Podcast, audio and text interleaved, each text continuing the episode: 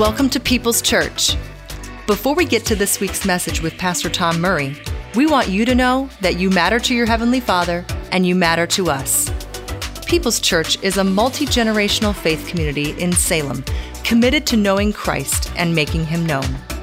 Sunday morning worship services at our Salem campus are at 8:30, 10, and 11:30. Watch messages anytime and plan your visit at peopleschurch.com. We pray this practical biblical teaching is encouraging, challenging, and possibly even life changing. It's like we're on vacation right now. The beach that I'm showing you right now is uh, the barrier islands of North Carolina. And the reason I'm showing this to you is uh, I read about an experience that author and pastor Andy Farmer had while he was sitting on the beach on the barrier islands of North Carolina. He brought his beach chair out there and was sitting in the sand and just enjoying God's creation and the sound of the waves and the sand. And then he had a very real moment. He started thinking, you know, I've never been to Maui, and I wonder if Maui's, the beaches of Maui in Hawaii, are even better than, than this beach. And he started thinking, like, well, I know that in North Carolina, when the sun goes down, the mosquitoes come out like crazy. So you have to go inside before the sun comes down, or you're going to get eaten alive by the mosquitoes. And he started thinking, I, I bet they don't have any mosquitoes in Maui. And then he started thinking some more. He thought, you know what would really be nice on this warm summer night as I'm listening to the waves crash would be a nice cold glass of lemonade looking around. There's no place to buy cold lemonade where I'm sitting right here. And he started thinking, I bet they have places to buy cold lemonade on the beaches in Maui. And as he's sitting there, he's, the sounds and the sights, he started to smell faintly off in the distance the smell of rotting fish in the air. And he thought, I bet they don't have any rotting fish in Maui. so the point of me sharing this is uh, how Pastor Andy summarizes the story. He says, There was nothing left to do at that point but to pick up my chair and to go back to my house, murmuring, Man, peace is hard to find. Peace is central to the reason that Jesus came. His name shall be called. Over the last Sundays leading up to this Christmas weekend, we've been talking about these four titles His name shall be called. At Christmas, we don't just celebrate that Jesus was born, we celebrate why Jesus was born. 800 years before the manger, there was a promise a promise given by God to the prophet Isaiah, and Isaiah almost certainly was not aware of how significant what he said and what he wrote, how significant these words would become. Isaiah 9 6 For to us a child is born, to us a son is given. Now, this phrase that begins Isaiah 9 6 speaks to Jesus' humanity and his divinity. For to us a child, a child is born speaks of how Jesus would be born into a human family, into the earthly parents of Mary and Joseph but also, in addition, for unto us a child is born, also a son is given, given by God. And Isaiah's promise goes on, and the government shall be upon his shoulder, and his name shall be called Wonderful Counselor, Mighty God, Everlasting Father, and Prince of Peace. So much of the hope and promise that was given eight centuries before Jesus was born was built around the promise of peace. At Christmas, we sing the Christmas carol, Hark the Herald Angels Sing. And in that song, we sing the lyrics, Peace on earth and mercy mild. When the angel and heavenly host appeared to the shepherds that day that Jesus was born, Luke says the angels praised God with the words, Glory to God in the highest heaven, and on earth peace to those on whom whose favor rests. Now, some of us may be wrestling with this thought that Jesus is the promised Prince of Peace, but we look at the world around us and it doesn't seem like peace describes a lot of what is happening in our world. For much of this year leading up to this Christmas, there are deep connections through family and relatives of people in our church family to relatives and friends who are in Ukraine. And this has not been a year of peace. It's been a year of war some of you have shown me pictures of relatives taking shelter in places like basements while the war rages outside. In our own country, we see violence, crimes, uprisings. And you hear the phrase peace on earth, and some of us are thinking, I come in here tonight and there's not even peace in my home. So, how could Jesus be the Prince of Peace in a world where we see hatred and selfishness and bitterness and anxiety and fear, is Jesus less than what was promised by Isaiah? Jesus himself says some things that seem to contradict the promised Prince of Peace, Matthew 24, 6 through 7. Jesus says, And you will hear of wars and rumors of wars. See that you are not alarmed, for this must take place. But the end is not yet. For nation will rise against nation, and kingdom against kingdom, and there will be famines and earthquakes in various places. This does not sound like peace. Now, Matthew 10 34, Jesus also says, Do not think that I have come to bring peace to the earth. I have not come to bring peace, but a sword, Jesus says in this moment. Jesus even said that dads would be divided from sons and mothers would be divided from, from daughters. Why is this? Well, if you've been following Jesus for some time, you know that following Jesus is not always sunshine and unicorns and sweetness. There's difficulty when it comes to following Jesus. God is patient. God is patient. He waits for people to turn from living against Him. But as long as there are people living against God's ways, there will be conflict in this world. The sword that Jesus talks about bringing, that he talks about bringing, it brings divide to people who will follow him who desire to turn away from the sinful world. So we may think, we may think if the wars would just end, if the politicians would just find some way to get along, if there would be no more hunger, if there would be no more disease, if the families would just stop fighting, if my family would just stop fighting, then we would have peace. But here is the challenging reality absence of war, absence of political tension, humanitarian crises, natural disasters, and family conflict will not bring peace to the human soul. The peace that Jesus came to bring was peace between God and man, peace in the human soul. Peace is not the absence of difficulty. The peace that Jesus brings this side of eternity, it does not equal laziness. It doesn't equal tranquility or even temporary physical rest. It is actually much better than that. The peace that Jesus comes to offer us is much better than any of that. You see, the word that we have for peace in this promise from Isaiah is the word shalom. Shalom, peace, which means a whole and complete peace. When we turn that word shalom into the English form, it becomes the word Salem. When you clap for our city, that's good. When we look at the story of the history of our city, there are two ideas that maybe it was a combination of both that this, our city, Salem, gets its name from the last five letters of the uh, city name Jerusalem, or the English version of shalom, Salem. So when you hear Salem, you can think of shalom, which is the peace that Jesus brings, which is not a partial peace, but it is a whole and complete peace for the human soul. At the Last Supper, hours before Jesus gave his life on the cross, he told his disciples, John 14, 27, Peace I leave with you, my peace I give to you. Listen to this. Jesus says, Not as the world gives, do I give to you. Let not your hearts be troubled, neither let them be afraid. There is a peace, Jesus says, that I am bringing to you that culture cannot offer you. There is a peace that I am bringing to you that the world cannot offer you. This peace provides a stability when there is chaos around you. This peace is greater than whatever may trouble your heart.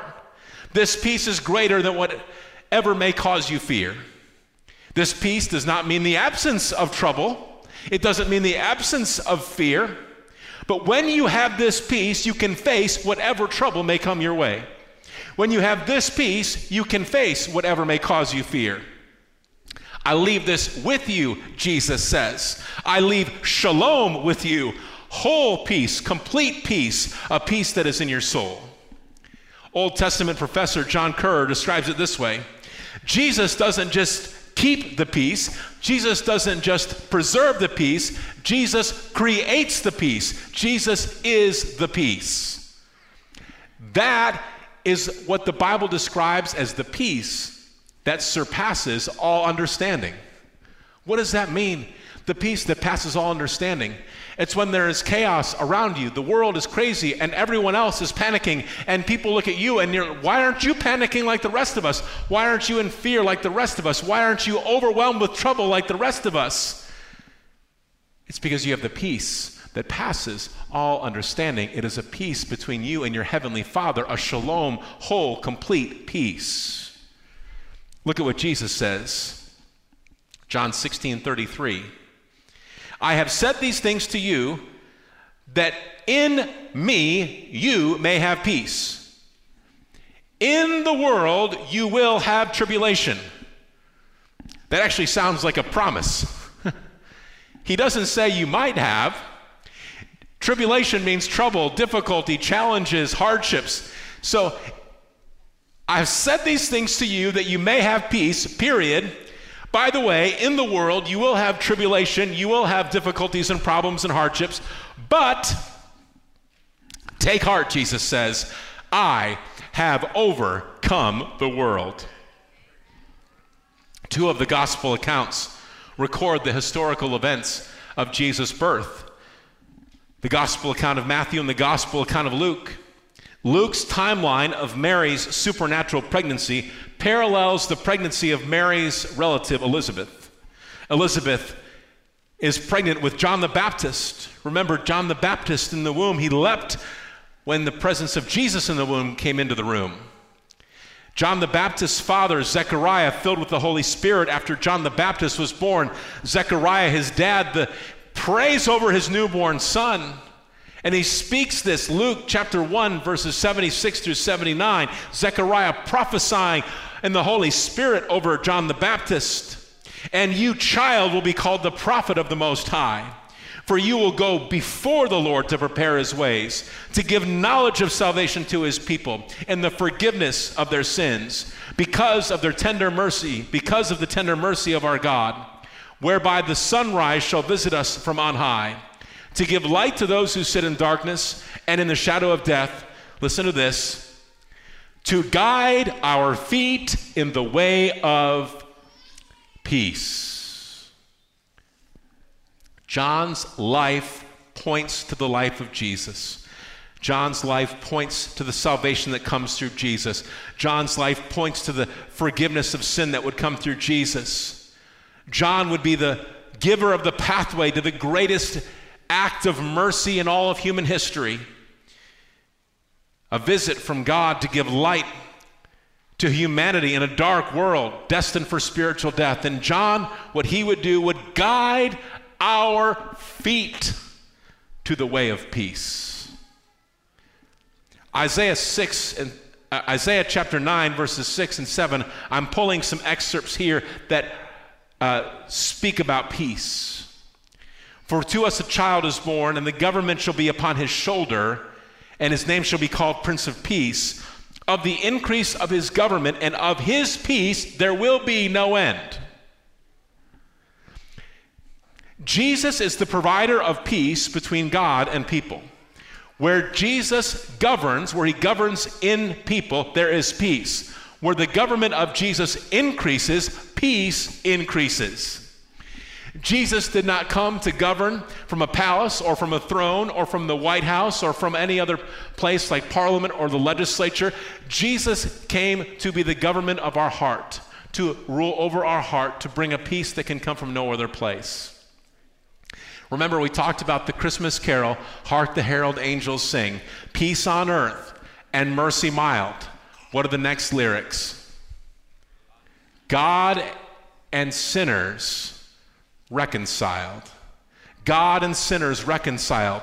That is the peace that Jesus brings. This peace is greater than whatever may trouble your heart. This peace is greater than whatever may cause you fear. Now, most of us would say this is not one and done. It's not a matter of either I have this peace or I don't have this peace. Most of us will say that it's something that has grown in us the longer we have followed Christ. The more we have pursued Jesus, the more we have experienced this peace. Many of us would say that once upon a time there were things that troubled us deeply, but as we followed Christ, we, those things do not trouble us the way they once did. Those things don't keep us up at night the way they used to. Those things don't cause us to, to- toss and turn and be overcome with worry like they once did. Many of us would say that we have had fear in our life, and as we have followed Jesus, maybe the fear has not completely gone away, but we have a peace over that fear that we used to not have. Peace is a fruit of the Spirit. What that means is that peace is a result of the Holy Spirit dwelling inside of us because God's Word says that when we become a follower of Christ, this is amazing. The Holy Spirit literally comes to dwell inside of us. Galatians chapter 5, 22, the Holy Spirit produces, as a result of the Holy Spirit being in us, the Holy Spirit produces this kind of fruit in our lives love, joy, peace, patience, kindness, goodness, faithfulness, gentleness, and self control. It's also not a peace that followers of Christ that we're supposed to keep to ourselves. Jesus invites his followers to be carriers of peace. Matthew 5 9, blessed are the peacemakers, for they shall be called sons of God. Blessed are the peacemakers, for they shall be called the sons of God. The challenge for us is that where peace is missing, to bring peace. A peacemaker resolves conflict. And the greatest conflict in all of human history is the conflict caused by sin that separates fallen humanity from a loving Heavenly Father. So, the greatest peace that we can bring, the greatest conflict that we can help to resolve in someone's life is to be a messenger of hope, to share with others the peace that you, as a follower of Christ, have in you. There are many things that we can think of. Well, if, if this happened, then I would have peace. If I made this much money, then I would have peace. If I could just get along with this person better, then I would have peace. If I could just get that girl to go out with me, then I would have peace, whatever it may be. Some of us think if I just had more vacation, then I would have peace. Well, I'm, I'm just highlighting this one area where we think of something that will bring peace but the results are just simply not there. I, I, I found three pieces of research that show what happens when we have vacation. The first study, researchers looked at a group of people who went on vacation. And at the three week post vacation mark, so three weeks after vacation was over, their stress returned to pre vacation levels. A second study. If you maybe you can feel the pain, you go on vacation, and while you're gone, the work accumulates while you're gone, and it's called the post vacation workload. And these researchers found in their study group the post vacation workload deteriorated participants' quality of sleep, social activities, and mood. Domestic stress had a similar outcome, with researchers concluding high levels of post vacation workload eliminate the potential positive effect of vacation. Now, I love vacation, okay? So I'm not just here to give ammunition to HR leaders, like to go make a case for like canceling vacation. There's good things that come with vacation, but vacation will not be the sole provider of peace. Last Last example. Last group of researchers found that four weeks after the vacation, there was no longer any significant evidence of relief from stress. So, the point is this there are things in the world that we can think if this happens, if that happened, more time off, more this, more that, less of this, then I would have peace. Many of us would say it has been our own story that things or activities or time or whatever money that we thought would bring us peace in our soul simply that just didn't happen we we realized what we thought would bring us peace did not bring us the peace that we thought it would and it would be the story the life story of many in this room that the only way that you truly discovered that peace that you were longing for deeply in your soul was through a personal relationship with Jesus Christ, the Prince of Peace. That's what we're talking about. That's the whole and complete peace that our Heavenly Father offers through His Son, Jesus Christ. Thank God for unexpected conversations. Just yesterday, I had an unexpected conversation with, uh, with a woman who shared with me that for years, she would have self identified as a Christian. But then she really began to dig deep into what it meant to be a follower of Christ and realized that she had torment in her soul because she had never truly made the decision that Jesus Christ would be her Lord and Savior. And so she said a few years back, she took that step of truly receiving Jesus as Savior. And she told me about the peace that has come upon her soul since making that decision. So, Christmas Eve is a service that brings in, like we pray for actually every Sunday, that we would have people at all different places in their spiritual journeys. We thank God for people who have been spiritually rooted for years or even decades. We thank God for people who are newer in their Christian faith.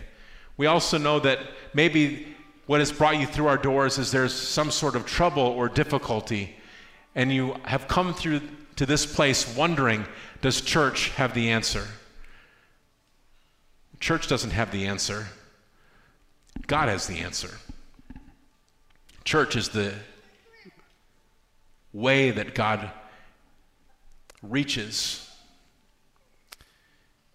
And then Sometimes you just come to church because you're being polite.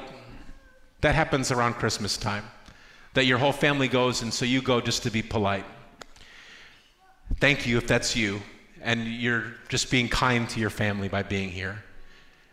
But I also believe that it's possible that you're here this time for a reason, for a purpose.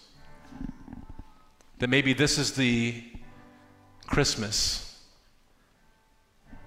that your Heavenly Father wants you to go from just knowing about Jesus to actually knowing Jesus. Would you close your eyes with me for just a moment? Father, we thank you for sending your Son, Jesus Christ, to be the Prince of Peace. Oh. Many of us would say, we look at what has happened this year, we look at what's happened in the world, we look at what's ongoing in the world, we think about our own households, and we might think, oh, what I would just give for some peace. And there are things that can change, circumstances that can alter, conditions that can be different, that can bring temporary moments of peace, but we know that what you came to offer, Jesus, was so much more than a temporary escape or a temporary peace. You, Father, sent your Son, Jesus Christ, to bring shalom, peace, a full, whole, complete peace in the human soul. And if you're here today, we don't believe you're here by mistake. We believe that God has a purpose for each and every person who is hearing this message this evening. And if you would say, This is the Christmas that I want to make a first time commitment or a recommitment to Jesus, then right now, right where you are, I encourage you to have a one on one prayer with your Heavenly Father. Fancy words don't matter, but the condition of your heart matters. My pastor mentor would say, if this means everything to you, it means everything to God. And I would just help you by saying, right, to, to, to pray, Father in heaven. It's good to speak it out loud. Father in heaven, thank you for sending your son, Jesus Christ. You can say that right now. Thank you for sending your son to be the Prince of Peace.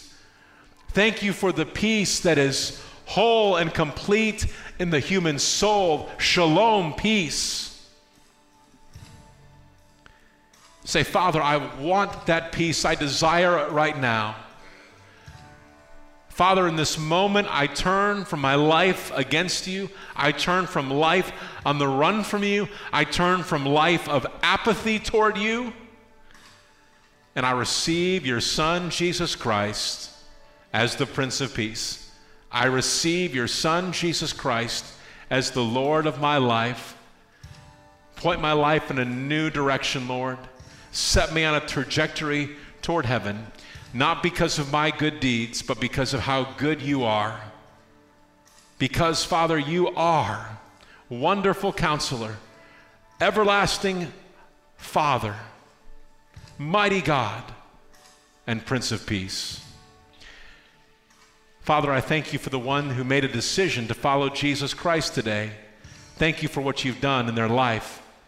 We pray that this would be a turnaround moment, a moment that they would look back to Christmas 2022 as the Christmas where their life was changed forever.